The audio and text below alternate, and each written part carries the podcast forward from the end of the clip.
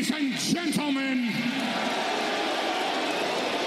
tonight, the reigning, defending, defending, defending, defending, defending, defending, undisputed, universal heavyweight champion, Wildcat Radio 2.0. Bear down, you beautiful people.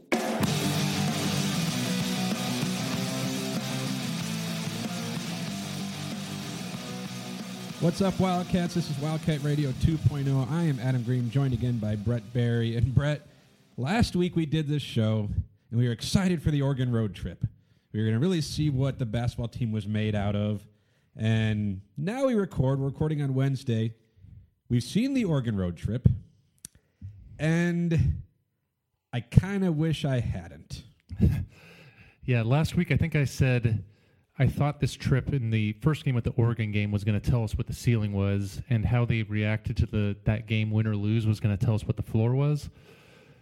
I think we got answers to that. The sad thing is the disparity between the ceiling and floor is so wide. I still don't think we know who this team is or what they're capable of. Really, we saw them play at Oregon. That was the big game. Oregon was ranked number nine in the country. You're like, okay, if Arizona can go up there, the last time we saw the Wildcats, they crushed ASU.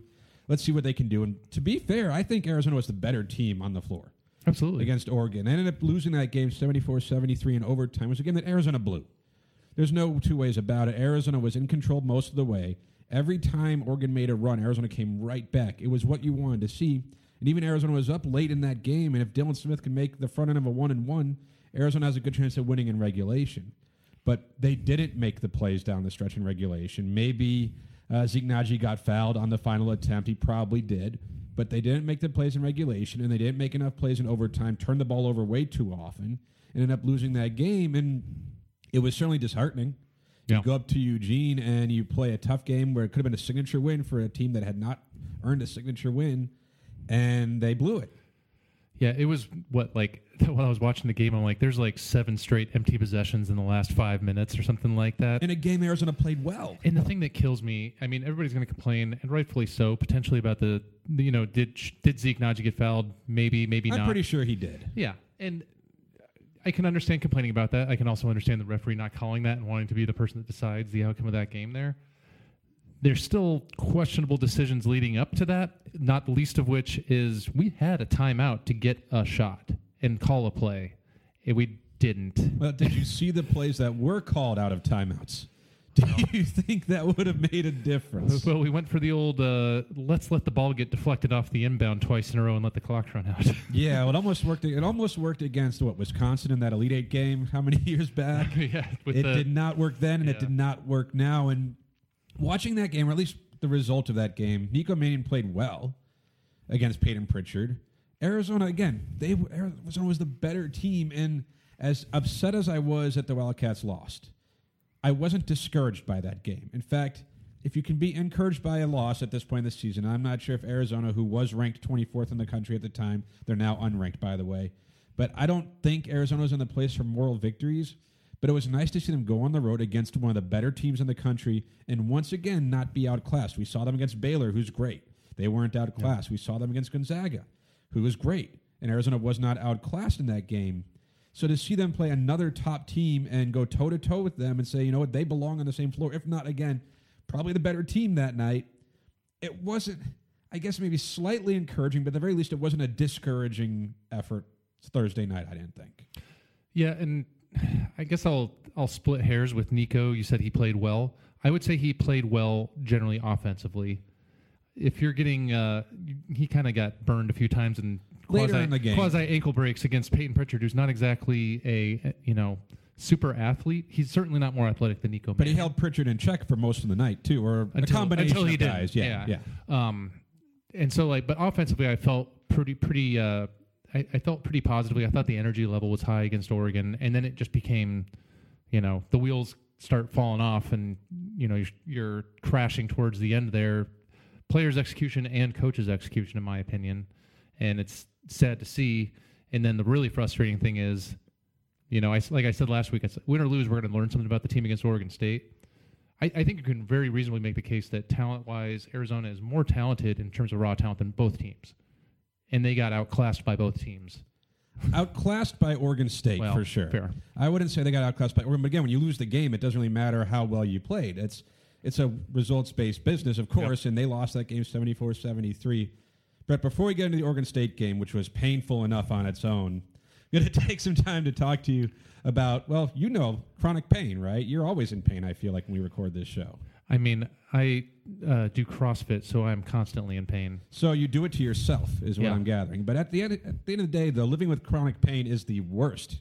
You know that even if it's self-inflicted pain, it's still pretty bad. Absolutely. You know, it's more than a feeling of discomfort. It can affect your whole life. Many of listeners probably have some type of pain that is preventing them from relaxing and sleeping. I don't know how you're sleeping. You're not a listener, but you used to be. It varies. Yeah, it varies from time to time. You know, so you, maybe you can't sleep, maybe you can't relax, maybe you stopped exercising altogether. Maybe it's been going on for a few weeks, maybe it's going on for longer. At any rate, no matter how long it's been going on, it hasn't improved and your life is worse for it. That's where Omax Health comes in, Brett. Ooh, tell me more. Well, if you're looking to get rid of the nagging muscle and joint pain immediately while providing long lasting recovery, then you need to try the natural breakthrough pain relief solution called CryoFreeze. It's a CBD roll on developed by Omax Health. Hmm? This sounds intriguing. Tell me more. this non prescription triple action pain relief roll on is specially formulated to block pain receptors, reduce inflammation, and improve muscle and joint flexibility. I certainly need that. Yeah, no, I can tell. the best part is this 100% natural CBD powered remedy works its magic in 10 minutes of application, and relief will last up to eight hours, which is much longer than over the counter products. 10 minutes to get eight hours of relief? It's a pretty good deal, I think. It's a good night's sleep. Yep. Just so you know, Omax Health is offering our listeners 20% off a full bottle of CryoFreeze CBD pain relief roll on, plus free shipping. The discount also applies towards any products st- on s- the entire site.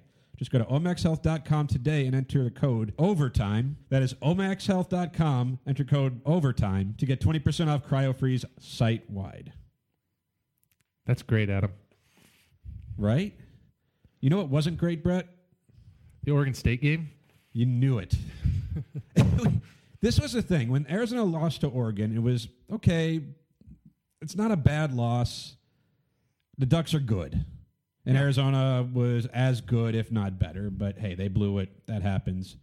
Let's see how they bounce back against a team who's not as good as Oregon is in Oregon State. A tough opponent, a veteran team in Corvallis, not an easy place to go win. And Arizona came out in that game not good, fought back, and made it look like they were going to kind of get themselves into that one. Then the second half just absolutely fell apart in what was easily not just the worst loss of this season, but the most embarrassing. Because it's one thing to lose games. And up until that game, Arizona, I think their four losses have been combined like 12 points. So it's like, oh, they had a chance to win every single one of them. They didn't have a chance to beat Oregon State, not late in that game. No. The the thing that's most embarrassing to me and must just grind Sean Miller's gears to no end was it 51 points in the second half. That is horrendous. Yeah. Against a team that you are generally superior athletically. It was an 82 to 65 final. So if my math is right, that's what fit. They gave up 31 points in the first half, 51 in the second, and barely put up a fight defensively. Anyway, Yeah, and I was, uh, you know, when we were watching towards, I, I, as a masochist and somebody that inflicts pain on myself. we're on myself, Arizona fans, Brett. We're all masochists. as someone as we, as you mentioned in the read, who inflicts pain on myself regularly, um, you know, I, I of course watched all the way through the end to the to the bitter end and the the final horn. oh, I went to bed. I was tired. Um, you know, watching even just kind of the, it's hard to get a read on the body language of the guys when they don't know that they're on camera on the bench, and some of it, it's like. I think back to analogies of players that we had on the football team a couple years ago when we were getting smoked and they're laughing on the sidelines. And as a somebody that fashions myself a competitive person, I don't like that on teams that I'm rooting for. Um, I didn't necessarily see like the laughing, but I just saw like they were almost like punch drunk. They were just kind of dazed and they got that hundred mile stare on the bench, like a lot of our starters as the clock was running out. I mean, you got Oregon State clearing their bench against you as a ranked Arizona team. That's embarrassing. Yeah, well, and it was a game where the disappointing thing, besides the final score and the lack of competitiveness, was that clearly there was some sort of hangover from the Oregon game, or if nothing else, this is a young team that plays to the level of its competition. They got up for Oregon, and yet they couldn't have they couldn't find themselves to get up for Oregon State, a game that kind of became a bit of a must win after you lost to Oregon. Now this is an Oregon State team that lost to ASU a few days earlier. So, and I, Oregon State played well.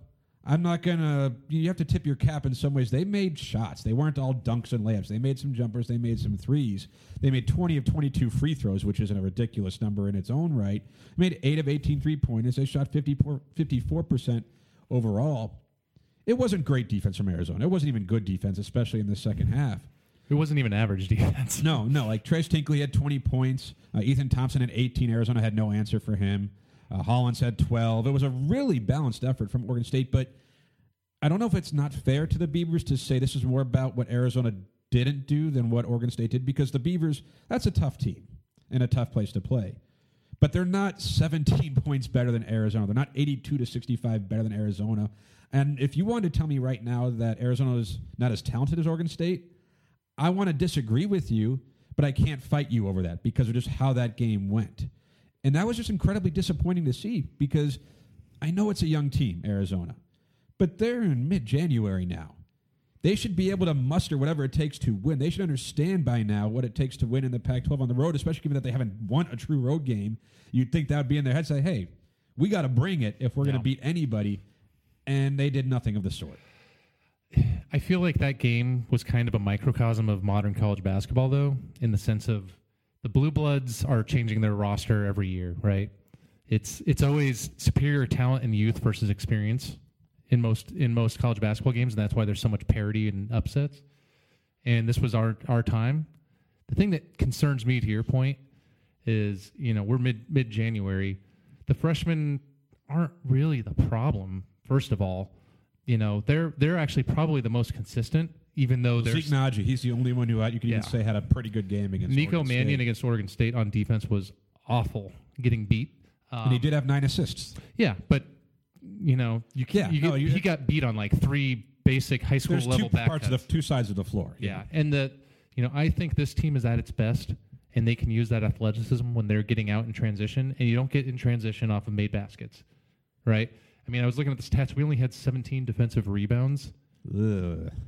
I mean, that's only that's 17 possessions of theirs that ended in us getting the ball from a, a rebound, right? You know, and we only had what three steals. So unless they were having unforced turnovers or made Although the shot, we weren't getting the ball back. They did make 27 of 50 shots, which leaves only 23 rebound chances. fair. but, but to your point, though, you have to get stops if you're going to. Well, one, you have to get stops if you're going to win games. You're not going to beat teams usually 100 to 97. That's not. Yeah. And especially when Arizona's shooting has abandoned them. And Sean Miller was understandably upset after that game. we all were upset after that. Well, I was upset the following morning after I woke up. But again, I like I see where this game is going. Whether they, you know, final score is irrelevant. Nothing's going to happen here. But to your point, Brett, this was a team that by this point you expected the freshmen to be well, better than they have been. They've been good, not great, and certainly not great enough to carry the veterans on this team. Chase Jeter was not good this road trip. No. He just wasn't. Stone Gettings struggled against Oregon. I mean, everybody struggled, struggled against Oregon State, but Stone Gettings wasn't great. Max Hazzard is still trying to find his shot. Ira Lee, who Sean Miller said in his press conference Wednesday he needs to find more minutes for, hasn't made much of an impact yet this season. So if you look at it and say, there, there are times where you could say, okay, this team just needs X to happen. This guy comes back from injury, or this guy just starts playing to the ability that we know they're capable of. And as high as I was on these guys a few weeks ago, and I'm still fairly confident that they'll be a pretty good team when it's all over with, there's no one coming to the rescue. Like, this is the team. And uh, DeAndre eight and eight walking through that door. no, and the improvement has to happen organically. And it, the veterans shouldn't have that issue. Like Max Hazzard's the one guy I could say maybe it'll just click for him finally. He made a couple of shots over the weekend. Like, oh, that's the Max Hazzard that they need. Other than him, And by couple, you mean like two shots. yeah, oh, absolutely, like a couple. in two games. hey, that's improvement, right? But but you get what I'm saying here is that people like to compare them to the national championship team that Miles Simon came in during you know during uh, during this season. It's like there's no one doing that for this team. This is it. There's no injury where you could say when that guy gets healthy or with there's nothing. It's just the team is not progressing in a consistent way. And you could point to coaching. Sean Miller's not without blame for this. You can point to the veterans because they're supposed to be the ones you can lean on if you're Sean Miller and these young guys. And you can point to the fact that when you're relying on three freshmen to be your key guys, you're going to have those ups and downs. But they should be getting better at this point in the season, not worse. Yeah, I think that's the most con- concerning or disconcerting thing, or pick your adjective, is that the veterans, especially like the guys that are seniors, like guys, you're running out of time. The young guys don't know how fast the season goes, right? Just like they don't realize you need to be consistent the whole game until they've gotten punched in the mouth a few times.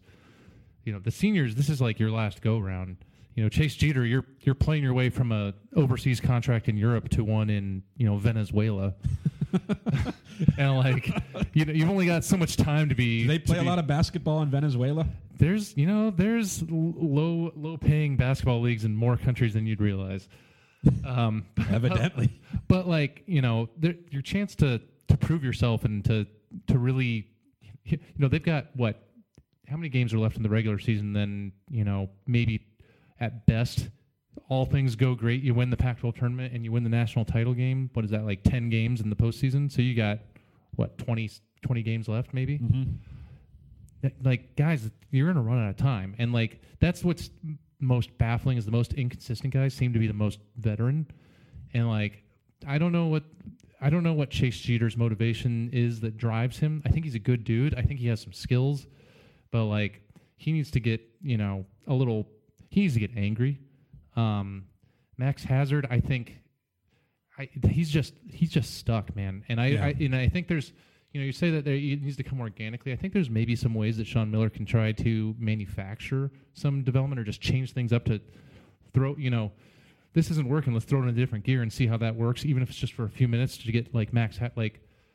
I'm not opposed to Max Hazzard as bad as he's been. Let him start and try to get some shot, get some do some play calls for him, get him some shots going. He early. used to be a starter. He may be more comfortable that way. Well, I mean, the, one of my frustrations with Sean Miller is he doesn't seem to run plays to get guys specific shots. He runs the offense. Like, why not start him and run the first three plays, like double screens for Max Hazzard, and try to get him a couple three pointers and see the ball go in the hoop early. Well, we say that though, and he's come out and talked about how he needs to get the ball to Nnaji more, and we've seen more of a concerted effort, whether it's plays or just hey, th- like and they do run some plays like that to get certain guys the ball, Not many. but it's usually the ones who earn it. And he's never been one to say we're going to get this guy a shot in hopes that we get him going. That's not Sean Miller's style, and someone like Hazzard, and that's that's where I struggle with this team. And maybe you ask, what's the motivation? Like these veteran players are the ones who are struggling the most. Is it possible? And I'm going to say this somewhat uh, sarcastically. Is it possible that they're just not as good as we were hoping? That Chase Jeter, who was a solid player last season on a bad team, can't find his way to do the little things on a team that doesn't need him to score 12 points a game. He's just not a good rebounder, not a great defender. Dylan Smith is the same streaky guy he's always been. He's playing better defense than he has, Yeah. but he's still the same streaky offensive player he's always been. That Ira Lee is still the same guy who's just a ball of energy but unrefined skill. And that Max Hazzard, I guess we don't know enough about him to really make a claim. But we say, what's wrong with these guys? It's possible. They're just not that good. And when I say that, they're role players. And role players are not guys you rely on. I think in Chase Jeter's case, my my thought is he is better in the role of being the guy towards the end of the possession you get to make a post move and get a nice you know, you run the offense a little bit through him. But when you have Zeke Nnaji, that's not your best play. No. And he is he struggles as a complementary player. He doesn't have a mid range jumper.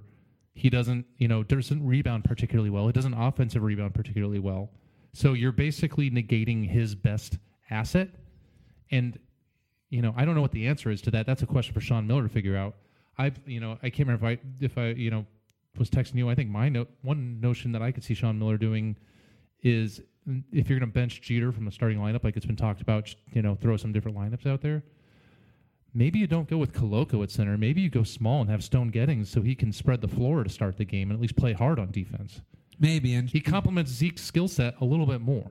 That's a good segue here because Sean Miller in his press conference on Wednesday, his weekly press conference ahead of the Utah and Colorado games, which we're going to talk about later in the show, he talked about how just the fact that he's at a loss for certain things that no one's rebounding the way that they're supposed to, that no one's gotten better, no one's kind of heeded his call for get better on the boards other than maybe Nnaji.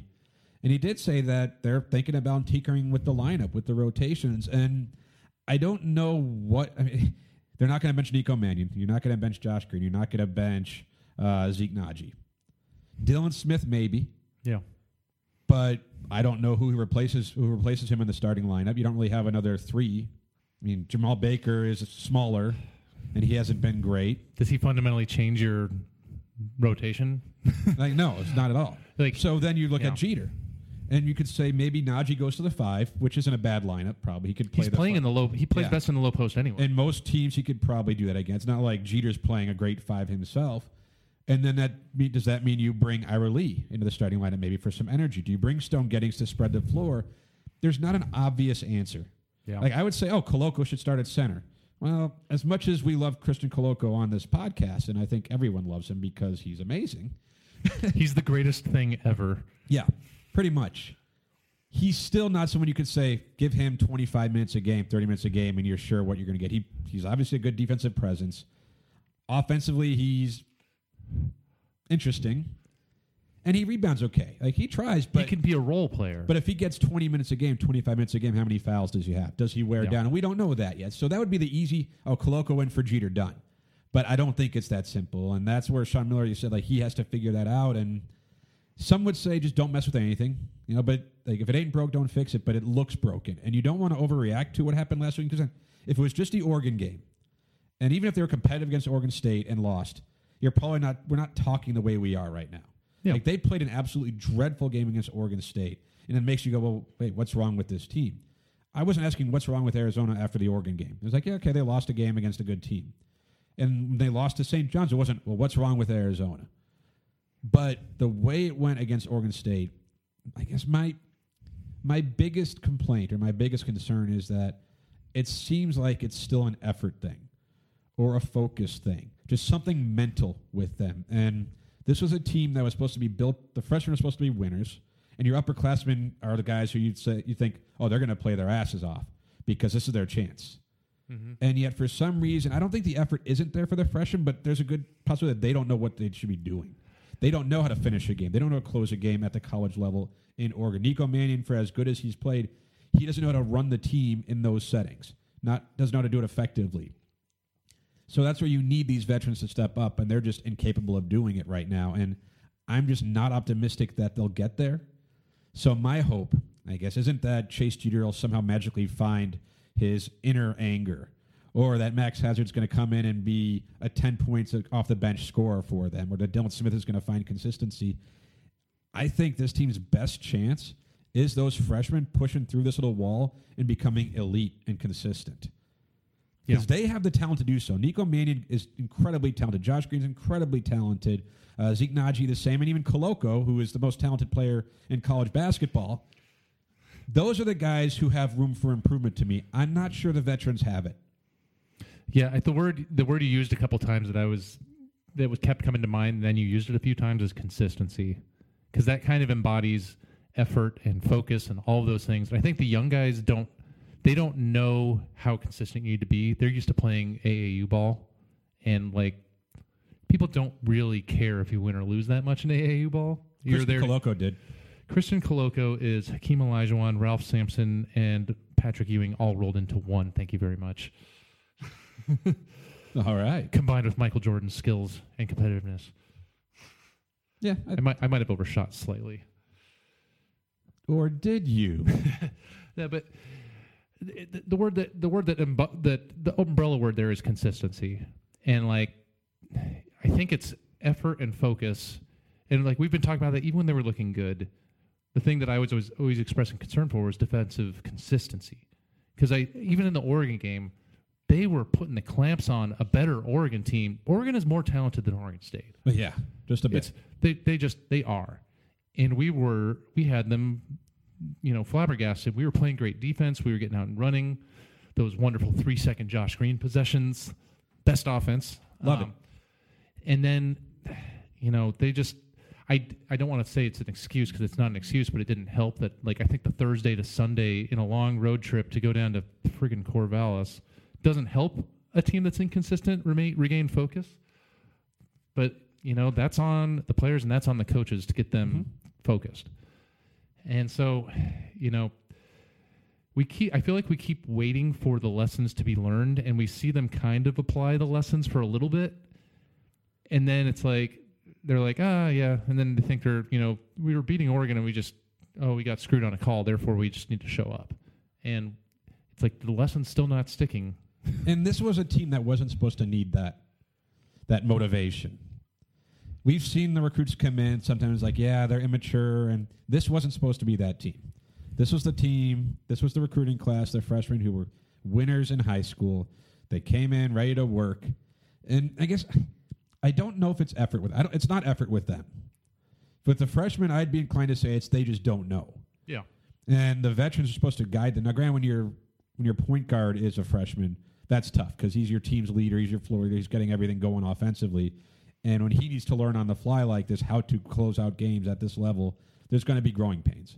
But that's where you'd like to have a Chase Jeter or a Dylan Smith or someone to rely on late. And Dylan Smith, even against Oregon, he missed the front end of the one and one. I think Arizona was up four at the time with like a minute left, and he missed the front end of the one and one. And Oregon came back. And we all know what happened.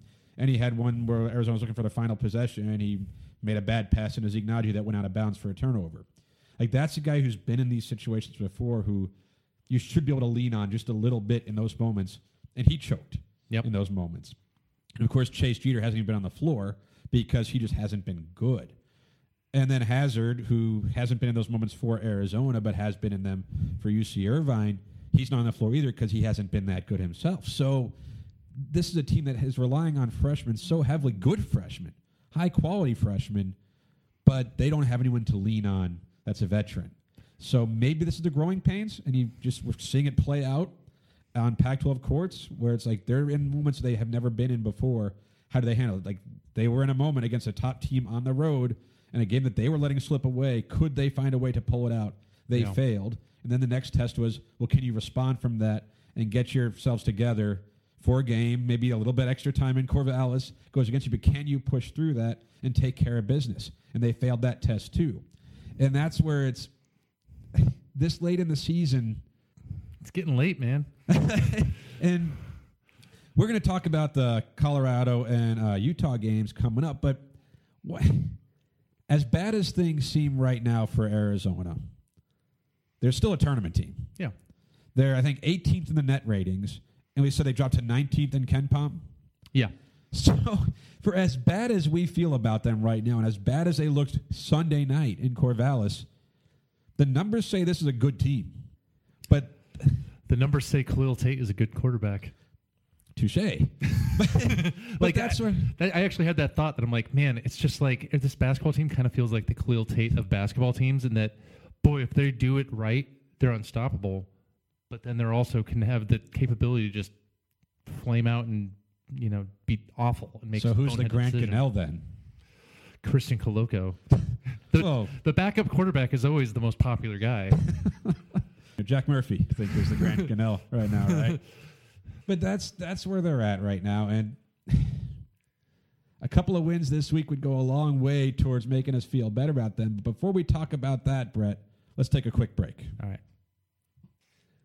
All right, Brett. Before we talk about the two games that are coming up, which are big games, I want to let you all know on a promotion we're running here. From now until January 31st, anyone who retweets this podcast on Twitter, well, there's the only place you can retweet it, but you share the, you share the podcast on Twitter, you get an entry into a contest for a Gronk bobblehead. Ooh. Eh? Eh? I Brian's have- giving one of those out. He gives out Gronk bobbleheads like candy. I have one actually on my desk at work. So you're not eligible to win anyway. Damn it. So don't worry about that. There's no entry limit though. So retweet as many podcasts from ours, Saul Bookman's show, and Brian does his anything Wildcat Radio 2.0. Retweet those podcasts, and you'll get an entry for each one. The name will be pulling out of a hat live on Periscope at halftime of the Arizona Washington State game. Ooh. So you'll have some halftime intrigue when the Wildcats are taking on the Cougars. So just yeah, if you see the podcast on the Twitter, ours, Saul's, any of them, Wildcat Radio 2.0, give it an old retweet and get an entry, win a bobblehead. I mean, I retweet them. Possibly. There's no guarantees. I retweet them in, in, anyway out of just shameless self promotion. well, congratulations on your bobblehead, Brett. Thank you. Like you already pre-won a bobblehead. You just didn't know it at the time. Well, there you go. So, so the Gronk bobblehead would be a nice thing to win, but even more for I think Arizona fans. A game against Utah, which is Thursday, would be very nice. Utah's not a very good team this season, which is No. nice because it's they've been pretty good. They've been tough. Larry Krystkowiak is not a fun coach to have in the comments. It's fun to root against him. Like that guy is the Tad Boyle of coach. Oh, he's coming to town too. Yeah, They're, they're basically the same people. aren't they? They're like the angry coaches on the sideline who haven't really done anything. I actually think they're both decent coaches that they're like Decent. they're like Herb Sendek. They they get the most out of what they have. Yeah, which usually isn't much. Yeah. Utah, that the, the mountain trip's always a tough one to go on. Arizona doesn't have to go on the mountain road trip this year, which is, I guess, nice in theory if Arizona's good enough to make it matter. But they get Utah coming in first. We're not going to spend too much time on that game. Brian's going to take care of that one. If you're listening to this show, you probably already listened to his. Going to focus very much on Utah. That's a Thursday game, but Arizona's, I think, a double digit favorite in this one, even still. Utah's just not a great team. They're very limited. Arizona should win this game. At the same time, I would have said Arizona should beat Oregon State. So the big things to look for in this game are one is Arizona coming out being Arizona again, playing loose, playing free, and playing smart and hard. You have to play hard too.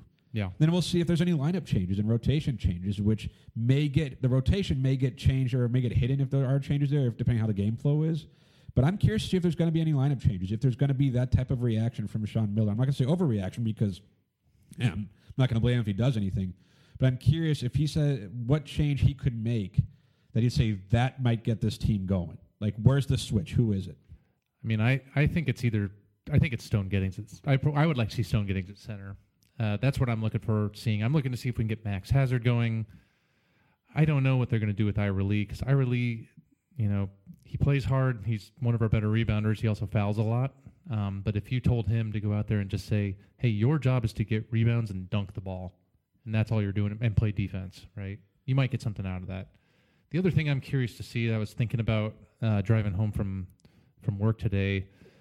You know, I I would kind of like to see we have the depth. Why not extend our defensive pressure a little bit? We've got guys who can run run out there. Why not try to force a little more pace and get a little more in transition? Is that is that dangerous with a team that's not great defensively, has not been good at recovering defensively when they've been switching off guys? well, if it's broke, I want to try to fix it. And, and, and it's one way, I guess. It's not going to run like the havoc defense or anything like that. No. But yeah, I mean, th- it's a way to try to unstick guys, right, and try to maybe manufacture some of that intensity on defense and that focus. Um, but you know, we'll see. I mean, Utah got they got run out of. You, you thought our game against Oregon State was bad. What was the score? Utah Colorado last week. uh, ninety-one to fifty-two. Oof. Of course, the 52 points is like what we give up in a half to Oregon State. But so. Utah did beat Oregon State 81-69. So if you're looking for a common opponent, oofta. but their best player is Timmy Allen. He's averaging twenty point seven and ha- or seven point seven rebounds, two point five assists, fifty percent shooter. He's a good player, a six six sophomore. After that, they're not great. They don't have much that you really worry about. And this is one of those games where if Arizona plays close to well, they're going to win. Yeah. Like this isn't the game, and this isn't the game where we're going to see. The only thing we'll learn about Arizona in this game is if they can mentally rebound from last weekend and take care of business at home. And that's the other thing. They've been fine at home for the most part. It's just on the road they haven't won. They haven't looked good anywhere outside of McKale. Even in the tournament in Anaheim, they didn't look great in those games. They just survived. Right. Outside of McKale, Arizona has not looked particularly good. And yeah, they play half their conference games at home, but they play the other half away. And right now they're 0 2 on the road in Pac 12. And even in, in neutral site games, like what happened against St. John's, they didn't play well in that one either. So you're not going to learn a lot against Utah, though. Granted, if Arizona loses, you learn a lot. Then we know the floor of the team and that, that the there is bottom none. has come out probably. Like this, you can't lose to Utah. Not if at you- home. Not now. if you don't if you don't come out with something to prove uh, as a if I'm Sean Miller, I pull you out of there so fast, and I want to see guys. I want to. I don't want to beat them. I want to destroy them, kind of thing. And if you're not having that mentality and setting that expectation from the tip, use the depth, pull those guys, and you can probably still get away with winning the game by doing that. You hope it doesn't come to that, but certainly this is a game of it's as must win a game as they're going to have because a loss would say so so much about them. I don't expect them to lose to Utah. Yeah. Then on Saturday, Colorado comes to town. I guess they're already kind of kind of be in town probably before that, but Colorado, who is ranked now, like that's ain't that something? Arizona has a chance at a ranked victory again. this one in McKale, Colorado is a Saturday night game or Saturday night. It's Saturday afternoon, twelve thirty tip off. So it's a day game. We'll see what that does for anybody. Right now, Colorado they're thirteen and three overall, two and one in the conference, ranked number twenty in the nation. That that is a big game. You know who they lost to also though? Oregon Uh-oh. State. Beavers, they're just giant killers, except for Utah apparently, and ASU. Oofta. Nothing makes sense anymore. What do they say time is a flat circle. Sure. Some familiar names on Colorado this year. McKinley Wright's their leading scorer, guard. He's averaging about 14 points a game. Tyler Bey averaging 13 points a game. Got D'Shawn Schwartz averaging 11 points a game. And Evan Bate is at 9.9. This is a good team. Arizona should be better, Yep. especially at home. in Arizona Colorado games, they can be. They're a lot of fun when Arizona wins. There's no Xavier Johnson talking crap about Arizona this time. There's no Sabatino Chen to worry about that. Like this, this has been a fun rivalry that's been mostly hammer nail. But By the way, any Utah fans are pissed off that you just called Colorado a rivalry. Said, it's been a, they're already pissed off. Oh, fine, True. Utah. You're a good rivalry too. Yeah, no, no, you're, You're you're adorable. Yeah, no, that's cute. Colorado has looked at Arizona. They're, they've played some big games. They play in the Pac-12 tournament quite a bit. Arizona goes up to Colorado. It usually doesn't end well for the Wildcats, but in Tucson, Arizona seems to always have Colorado's number. It's a chance at a ranked win. Like that, that's such a big thing for them right now. Where the way this comes, like Washington's kind of fallen apart. They lost their point guard due to academic issues, so they're not going to be that good. Arizona gets Oregon at home later this season, so that's a chance at a ranked win. But they're going to be hard to come by. And for a team that doesn't have that signature win, I'm not saying Colorado would be, but it would be a win over a ranked team No. a conference win over a ranked team. So it, it's a big game for them. And this is assuming they come out and take care of business against Utah on Thursday. Saturday afternoon at McKale. Yeah. I mean, you got you you you need to come into this weekend with the expectation you're going to sweep, right? yeah. You you and if you don't, then we got then we need to break glass and figure something out. And Sean Miller's got to start pulling all the levers, find something that works. Because the opportunities for big wins are not out there right now. I I mean, you can make a case our best win is still like is still the Illinois win. Like they're they're and they're they're a decent team. They're talented, but they're not they're not great. No. Um, they've they've been competitive against some tough teams, um, but the the opportunities to have a re, you know wins on your resume are getting rarer. The funny thing is, it's like Oregon until the Oregon State game, and I guess you could say the St. John's game. It was like there wasn't necessarily like a completely baffling like home loss. This would No. be a it- you know Utah would be one of those. Yeah. Um, but given the context of the season, what have we lost? We've lost what five of the last seven or something like that. Yeah. it Beat ASU and Nebraska Omaha. Otherwise, there's five losses. Yeah. yeah. So they're they're two and five in their last seven. They gotta they gotta they gotta win some games. Yeah. They gotta remember what it feels like to win. They gotta you know to your point. They gotta learn how to how to win again. And Colorado isn't ranked. They're not a top ten opponent. It's, not- it's No. clearly not a. It's not a road game. They're not This- they're not they're not Baylor. They're not Gonzaga. No. They're not even Oregon. This is a chance at a ranked win over a team that you should beat at home. It's that simple. Yeah. And like I said, it wouldn't be a signature win. It wouldn't be, but it, this weekend, this this homestand, these two games, and of course, then they play ASU next weekend. So I guess this three game homestand that Arizona has. Eh, see, because ASU, it's a home game. Eh, eh. I see what you did. there. Yeah, McKale North. we'll be there. Yes. the, these next two games are a chance to right the ship in some degree. Like if Arizona wins these next two games and then beats ASU, well, now you're what four and two in the Pac-12. You have a win over Colorado. You swept ASU, and you've played at Oregon on the road. You lost that game. You still get them at home though. Mm-hmm. So at four and two, it's not the end of the world. Like you feel like there's a chance again. And what's funny is, at with a net rating of 18 and KenPom 19, Arizona's fine. Like, Like we, we talk about how we that there are precious few chances for big wins for those like those move the needle move the needle type of wins. They almost don't need them, but you have to win games. Like they, if they won the rest of this, if they won the rest of their games, but say even lost to Oregon at home, they're still going to be fine up in the ratings. But if you want to really believe in this team, they got to start winning some of those games, and they had to start this weekend, especially because I mean, you're at home. Yeah. and Colorado isn't Gonzaga. They're not even Oregon. So I understand they're ranked. McKinley Wright's a really good player, by the way. That's someone that I'm excited to see how they fare against. He's just a six foot guard. Does Nico guard him? He's a little bit more athletic than Payton Pritchard, McKinley Wright, but he's also not. He's not as good. Yeah. Pritchard's good, but it's every at this point for Arizona, they lost the luxury of those of the moral victories, and I even think the good losses. They're at a point I just have to win games. That's where they are. And I know it's only five losses of the season. They're- That's fine. They've lost five games in a season before. They've lost more than that and been fine. But they don't have the luxury of playing bad or even playing good against good teams and losing. They have to win games. And they have to do it again now just not just for our confidence and our faith in them, but because they need to get that positive momentum going again. Because it's just it's a long season, it's a grind. And if they continue to struggle, you said what, they've lost five of seven games? That could turn south in a hurry. Yeah, like if- more south, I guess. And if you're a team that has the talent we have and the expectations we have, there's no such thing as a moral victory. Moral victories are for when you're a team that's developing and trying to like, you know, well, you were competitive against a, a superior team.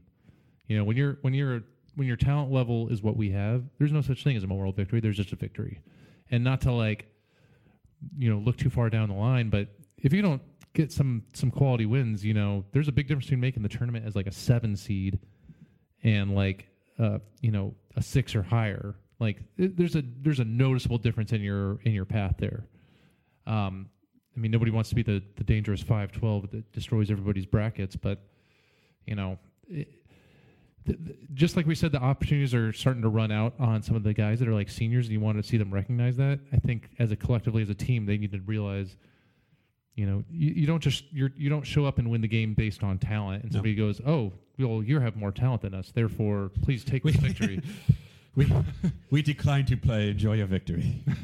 I saw your dunks and warm ups. We're just going to go home. like that's doesn't how it works, you know. And that we saw that in the Oregon State game. That team was amped up and they played like, you know, like the experienced team that they are.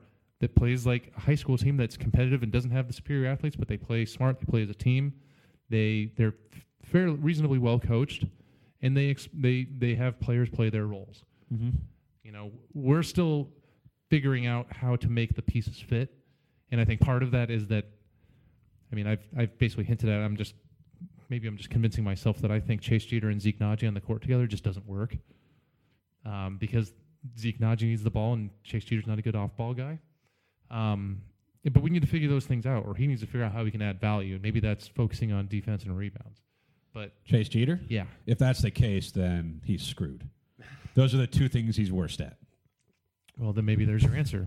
Uh, But at this point in the season, we weren't supposed to be talking like this Yeah. about them. You know, they got off to a great start. They're 10 and 0. You're like, oh, this is good. They're making shots. Uh, The freshmen are doing great. The veterans aren't playing great, but it's fine. They'll find themselves.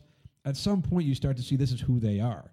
And the question is, like, if you want to, I'm still not sure who they are, but we're finding out over the next couple weeks for sure who this team is. And we talk about how they're running out of chances for those seeding victories. And yeah, if you don't want to be the sixth seed or anything like that. You also don't want to struggle to the point where you can make it interesting for the selection committee. I know the net rating is a big deal, and KenPom is a good sign for, for an indicator of how good you actually are. But if Arizona loses 11, 12 games this season, it'd be really easy for the tournament committee to say, no. And Well, I don't expect it to happen. Well, that'd be that'd be what six more losses in the Pac-12. It's like a season? 500 Pac 12 record. I mean, that's pretty bad. Yeah. But that's what I'm saying. So forget the seeding because, yeah, even if they win out, I guess you'll have a win over Colorado, you have a win over Oregon. Colorado probably won't be ranked by the time the season's over. but Oregon will be, so you have like a ranked win. I mean, if you win out, what's your ceiling as a seeding? It's maybe a four. Right now. Yeah. Like, I don't think you can get above that because you've squandered your opportunities to beat a good team. Exactly. And they're not going to win out, which means how many games can you afford to lose before you start to have those questions about your candidacy for the NCAA tournament. And I don't want to. I don't want to find out, and I don't think we will. But that's where this team is at right now, and this is the talk that happens when you lose both games in Oregon, And including fi- and getting five of seven. smoked by Oregon State. Five, I of was seven. yeah, it, all it takes is a couple wins this week against the the mountain schools to start feeling pretty good about yourselves again and about their chances. But that's what it takes for them. And man, this season has been not what I expected it to be as recently as like two weeks ago. Yeah, like like I said, I, I was thinking about it the, la- uh, the last couple of days after the losses. Like, I think the Khalil Tate as a basketball team analogy is kind of fitting because it's like it's just a tease that you can always you always you always have that potential. It's still there, and we're hoping as fans that it all falls into place, and we'll see if it does. Hopefully, it goes better than the Khalil Tate experience went in his senior year. Yeah, hopefully. Speaking of Khalil Tate, that's football. We're going to talk a little bit of football right after this break. So, Brett, great news. We got a recruit. I was And a- going to say and the a coaching coach. staff. A full coaching A staff. full coaching staff right now. Arizona, once again, with experience. How do you pronounce his name? Andy Bu? Bu? Every time I see it, I just want to read it as bruh. Like, Bruh. bruh, what are you doing?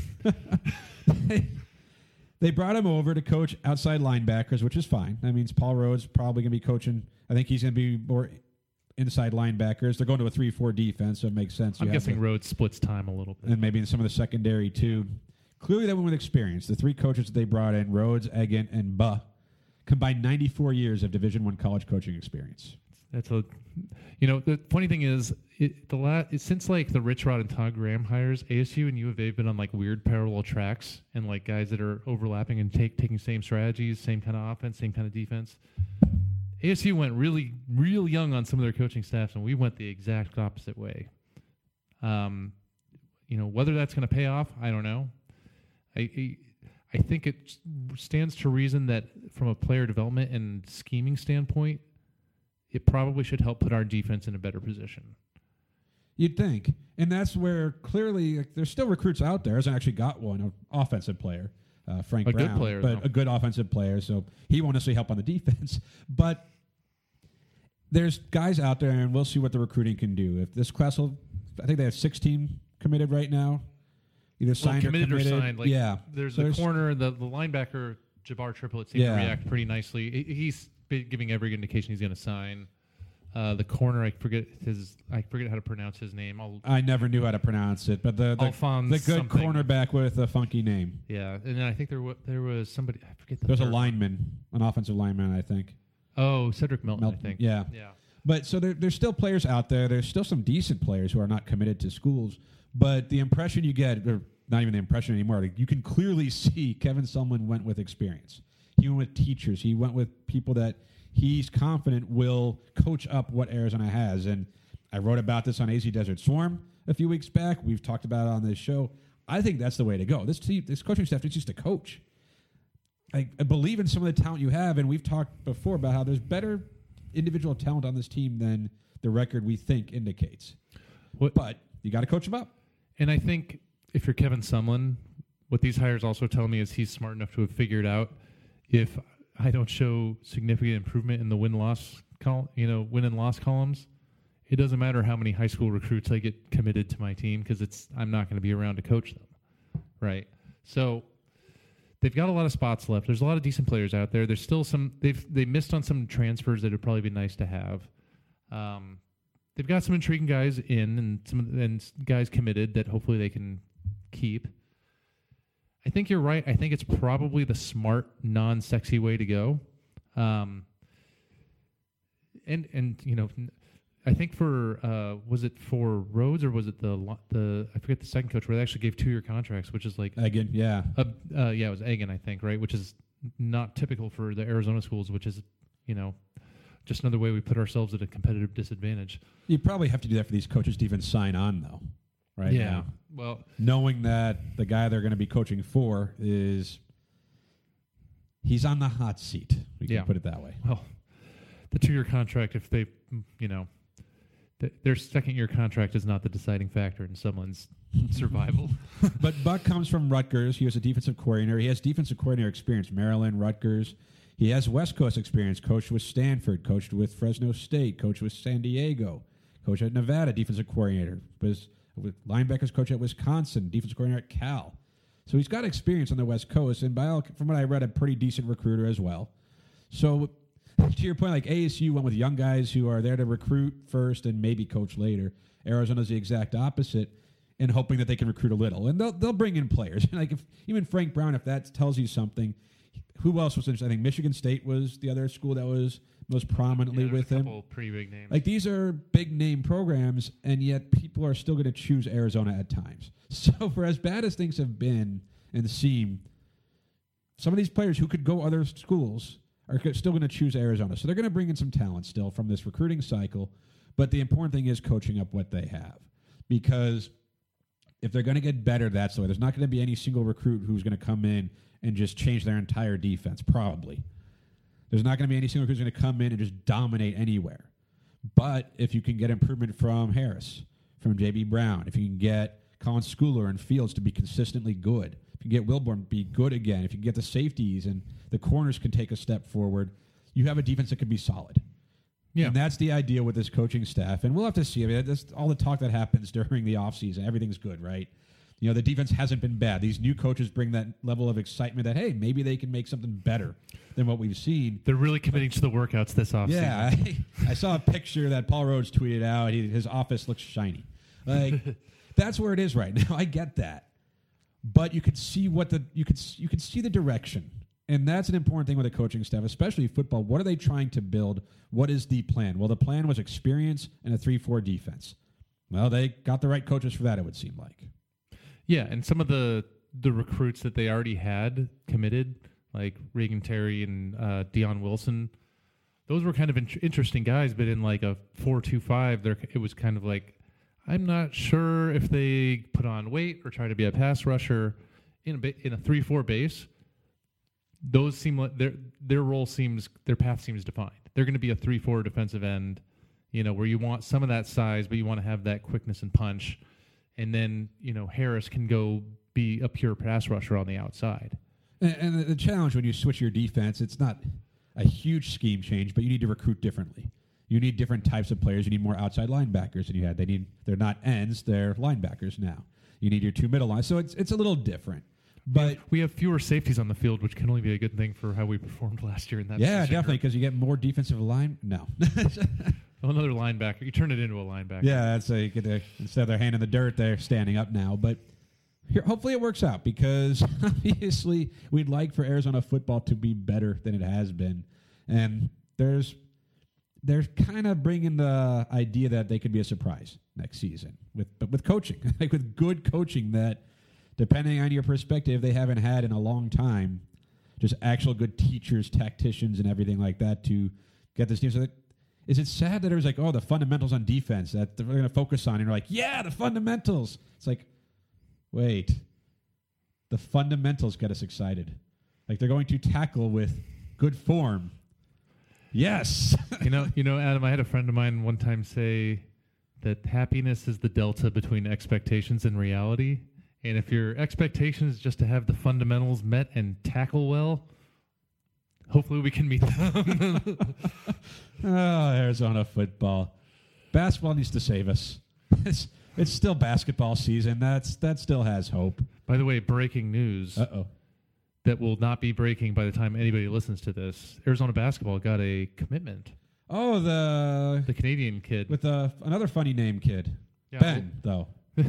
We'll call him Big Ben from Canada. Funny name. Ben Methurin? Mathurin. That's good. I know Arizona was going with him in Baylor. Yeah. So we can finish up the show with some good news. This recruiting class that Arizona has is starting to take a little shape too. Now you're looking at next year. You have Jordan Brown, you have Akinjo, you have Terry, you have Ben, and there's still some more guys that they're in on. So hey, and you're going to have Jemarl Baker back. You're going to you're going to have some guys back. You'll have an intriguing roster. I don't know if you have a star player on there. Maybe Akinjo if he maybe offense. Brown. We'll see.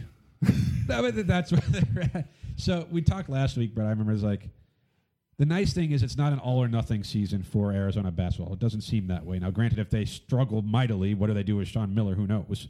there's already there's a lot of rumblings. Like, uh, quickly, like, do you think do you think he should be on thin ice right now, Miller? I, that was another thing I was thinking about because it's like if you had told Arizona fans 18 months ago that you'd have this roster and this record, every single one of them, unless they are lying through their teeth, would have been so happy and so impressed by Sean Miller. And now they're calling for him to be fired. You know, I'm I'm not saying he should or should not be. I can certainly question some of the decisions he's made, uh, tactically and otherwise. Um, I mean, I think I think it's premature to to to address that. Um, and you, if you're going to pull the plug on him, you better have somebody lined up. And there's only one coach that would it would be the one and only one that I would want hired, and that's uh, Beard from Texas Tech. And if it's Why not, would he leave? Yeah. but if it's and you better come with a pile of money because he's going to be a hot name and like, you know, you're not getting Billy Donovan to come back to college basketball, even though that'd be I would take that in a heartbeat as well. Yeah. Um, you're not getting Brad Stevens to quit the NBA and have to go back out on the recruiting cycle. I- so like, who people that are calling for his head need to be like, you don't just you know jump out of the plane without a a plan to have I- a parachute. I disagree slightly with that. And I wouldn't let a fear of not being able to do better stop you from trying. Like if you got to a point where you thought Sean Miller Trying to fire him. well just like just trying you know like no like if you got to a point that Sean Miller you're like this isn't tenable anymore either you're worried about sanctions or clearly he's run his course here he wants to go there's a mutual thing then you make the move like you it doesn't matter whether you think you can do better than him or not you just make the move because it's like trying keeping going the way it is if you think it's bad and not getting better you're just wasting time like, I remember ASU people like, oh, you can't do better than Herb Sendek. Why would you fire him? Well, they got Bobby Hurley, who say what you will about him, say what you want. I don't think he's a great coach, but he's better than Herb Sendek. Yeah. You know, when they were painfully average with Sendek, they like, and they just said that's not good enough. They're going to try to do more. Football, you could argue the same thing. Like Rich Rod, they were average with him. They thought, hey, let's go get Kevin Sumlin. He's an SEC guy. You know, you try to do better, and it doesn't work out. So you swing for the fences, you're going to miss half the time. But I wouldn't let the fear of not being able to do better stop you from trying to do better. If you think you need to. Sure, but I guess that begs the question of is there a reason to want to part ways with Sean Miller? And that's where I'm not if you're Arizona, I think I think there's a just as much of a realistic chance that Sean Miller kind of decides he wants to move on to like the NBA. for all the faults that Sean Miller has, and he he's not faultless at all. He still brings in talent. The guy that they got Wednesday night is another sign that it was between Arizona and Baylor, and he decided to choose Arizona. He went on TV, ripped off the shirt, and it was an Arizona shirt. Like that means you're going to have a chance every time, and maybe it's a matter of getting the right pieces in place. We thought this year's team was that. It still could be. Mm-hmm. But if it's not this year's team, then it might be next year's team and the team after that. And that's the point with Sean Miller. So criticize all you want. He's not a perfect coach. And until he gets to a Final Four and wins a national championship, there's going to be those people say he can't do it. And until he does, you can make that argument. But they, they said that about what's his name at Wisconsin, and then they did it. Oh, uh, yeah. Bo, uh, Bo Ryan, not Ryan. Uh, I can't remember. Maybe it is Bo Ryan. That name sounds familiar. I I try I I We're going to call him Ben. those games were on my birthday. They were painful. People were buying me But- drinks. But, but that's my point. So I'm not in the fire Sean Miller camp. I'm not in the he's probably going to need to be fired anytime soon camp. But I'm also not in the Sean Miller's infallible camp. Like, yeah. and he's taking responsibility at times, but players need to play well, and he needs to recruit the right type of guys. We thought that was this year. Still could be. And if it's not this year, hopefully it's next year. But hopefully next week, Brett, we're talking about a couple of Arizona wins because if not, oh boy. If not, I'm gonna need a bigger drink. Come in with just like a keg. like, okay, thank you, Arizona, what you've done to me. I'm gonna be like, we're fine. Whatever we have to do, though, we'll, we'll talk about all that next week. Until then, bear down. Bear down.